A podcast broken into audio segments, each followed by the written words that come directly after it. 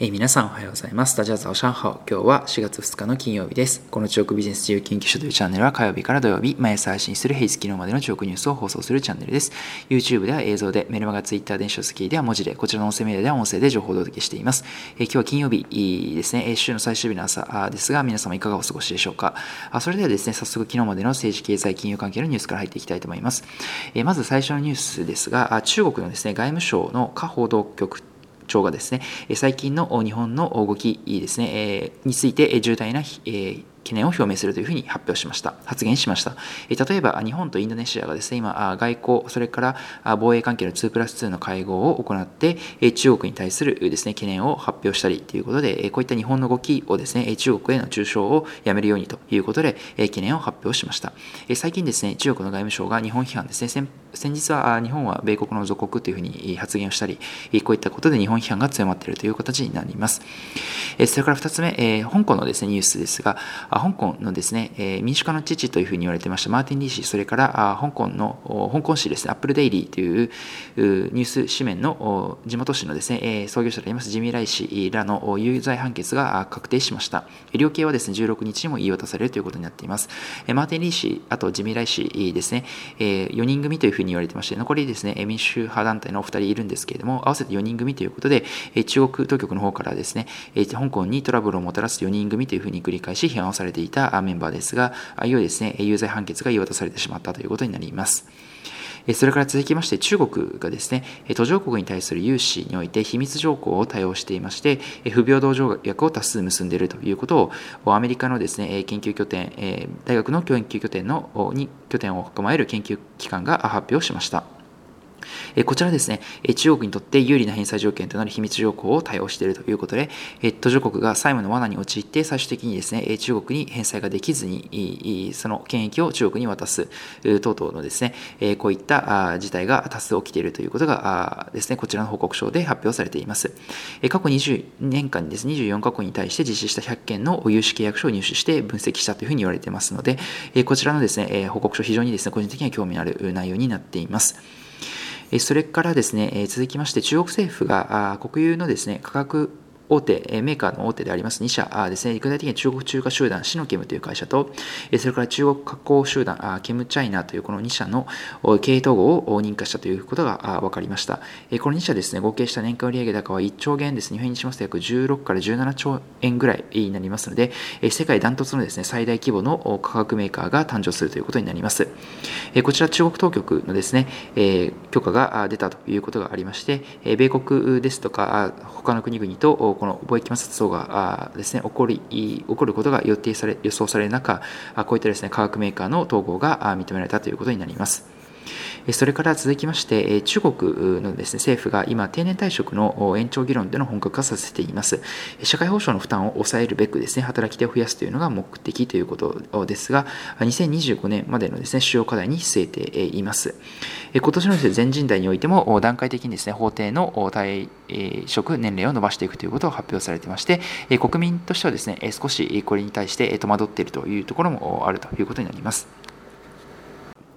え続きまして、企業のニュースに移りたいと思います。え中国のですね、半導体最大手であります SMIC ですね、え中国国内最大手の半導体受託製造であります SMIC が決算を発表しました。2020年決算ですね、約売上高が25%増の約39億ドルですね、日本円の今のレートにしまして4200億から4300億ぐらいまで積み上がってきています。半導体のですね、価格が上がっていく中で、売上も順調に伸びたというような形になっています。今ですね、引き続き中国、世界的な半導体不足というのは引き続き続いてまして、先般ですね、ニオですね、EV メーカーでありますニオもチップの供給不足を理由にですね、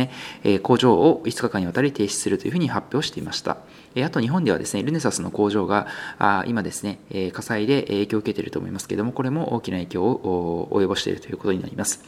続きまして同じく半導体のメーカーでありまして台湾ですねこちら世界最大手の TSMC ですがこちらがですね3年間で約11兆円ほどの投資をしていくということそれからですね今後値引きをですねあまり行わずに値上げをしていくということも発表しました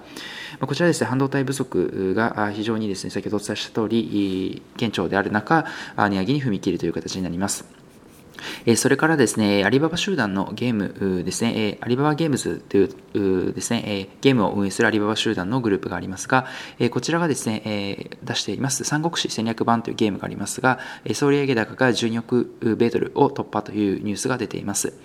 えこちらですね、え公営テクモがライセンスを供与して、え開発しているというものになりまして、中国でですね、今非常に人気が出ています。売上の96%が中国からということで、まあ、やはりですね、三国志、中国で非常に人気の歴史物語になりますので、こういったあですね、ニュース、えー業績につながっているのかなと思います。では最後にマーケットを見ていきましょう。50社以上がですね、期限内に2020年12月の本決算をですね、3月31日までに発表できなかったということが分かっています。2019年はですね、2019年は25社、それから2010年は9社ということで、今までですね、25、9社という形だったんですけれども、今年はですね、50社ということで、50社超ですね、発表できなかったということで、取引停止ということになりました。発表がですね遅れれば遅れるほど香港株式市場全体にとっても非常にですね、え、まあ、悪い影響が出てきてしまうかなというふうに思いますので今後ですねこの問題については注視していきたいというふうに個人的には思っています。それから反戦指数ですね、香港のマーケットですけれども、昨日はですね、反戦指数、久々に大きく増えましたね。終値は前日比1.97%高の28,938.74ポイントというふうになっています。反戦指数はですね、昨日終始プラス圏で推移をしていたような状況でした。米長期金利のですね、上昇一服も起きまして、ナスダックの総合指数も上昇してましたし、ハイテクですね、グロース株が買われていて、この辺りですね、AGI の改善につながったのかなということ。それからですね、今日から香港の方はですね、人民自衛というですね、お休みの方に入りますけれども、そういうところもあってですね、最後にという最後にということで、上げ幅を拡大していたのかなというふうに思います。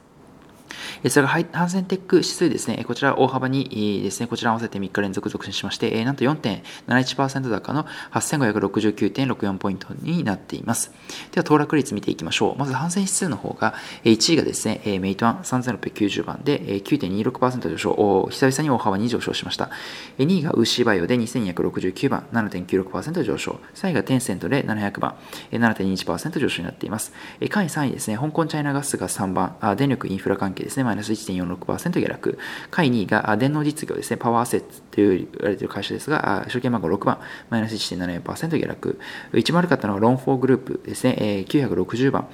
不動産デベロッパーでマイナス2.04%下落になっています。ハンセンテックいきましょう。1位がですね、民営クラウドですね、不動産のクラウド関係の会社が、証券番号909番で13.12%大幅に上昇しました。2位が BYD ですね、285番で12.211ポイント上昇。3位がメイトワンですね、3690番、9.26%上昇。全体の下位3位がですね、ASM パシフィック522番で0.96%上昇。全体の下位3位でもですね、プラスに推移しています。それから下位2位がルイシェンカージーという会社はですね、2018番0.89%上昇。最後、悪かった唯一ですね、昨日マイナスになったハンセンテック銘柄は、レノボグループですね、992番マイナス2.35%下落という形になっています。はい、今日もですね、いくつかニュースをお伝えしましたが、個人的にはですね、この中国の契約ですね、発展途上国との融資契約にですね、重大なその秘密条項を多用ということ、それからですね、債務の罠に陥らせるような不平等契約が多数盛り込まれているということを非常に気になりました。例えばですね、私も以前動画の方で一帯一路の特集をしたときに配信をさせていただきましたが、例えばスリランカにあるですね、ハンバントタ港という港がありますが、こういった港はですね、今、実は投資資金の回収ができずにですね、融資の際に中国の借金を使ったんですけれども、最終的に借金が返済ができずにですね、99年間、港の運営権を中国に引き渡したりということが起きています。今ですね、こういったことが世界的に起こり始めているということがありますので、確かにですね、ま、今のこの現代社会において99年間の運営をですね、ある国が別の国の港を使うっていうのは少しですね、まあ、規模としてはもう99年というのはすごく長いなというふうに個人的には思っていたところになりました。今回のですね、発表リリースがどれだけ世界的に影響を及ぼすかというのはまたわからないですけれども、非常にですね、個人的には注目していきたいニュースだなというふうに思っています。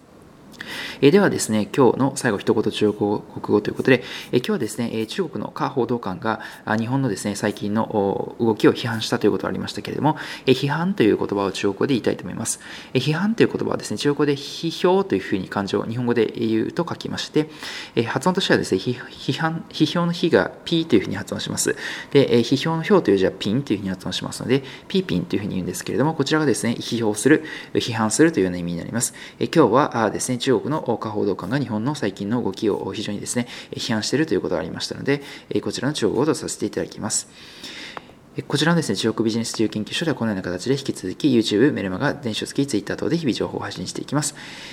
もしですね、ご興味ある方は概要欄の方にリンク貼ってありますので、一度ご確認いただけましたら幸い幸いです。え今日はですね、週の最終平日だと思いますので、皆さんですね、本日もお気をつけて頑張っていただければと思います。それでは皆さん、本日も良い一日を、また明日お会いしましょう。グッドラック中2名ハウユン、シャツジェン。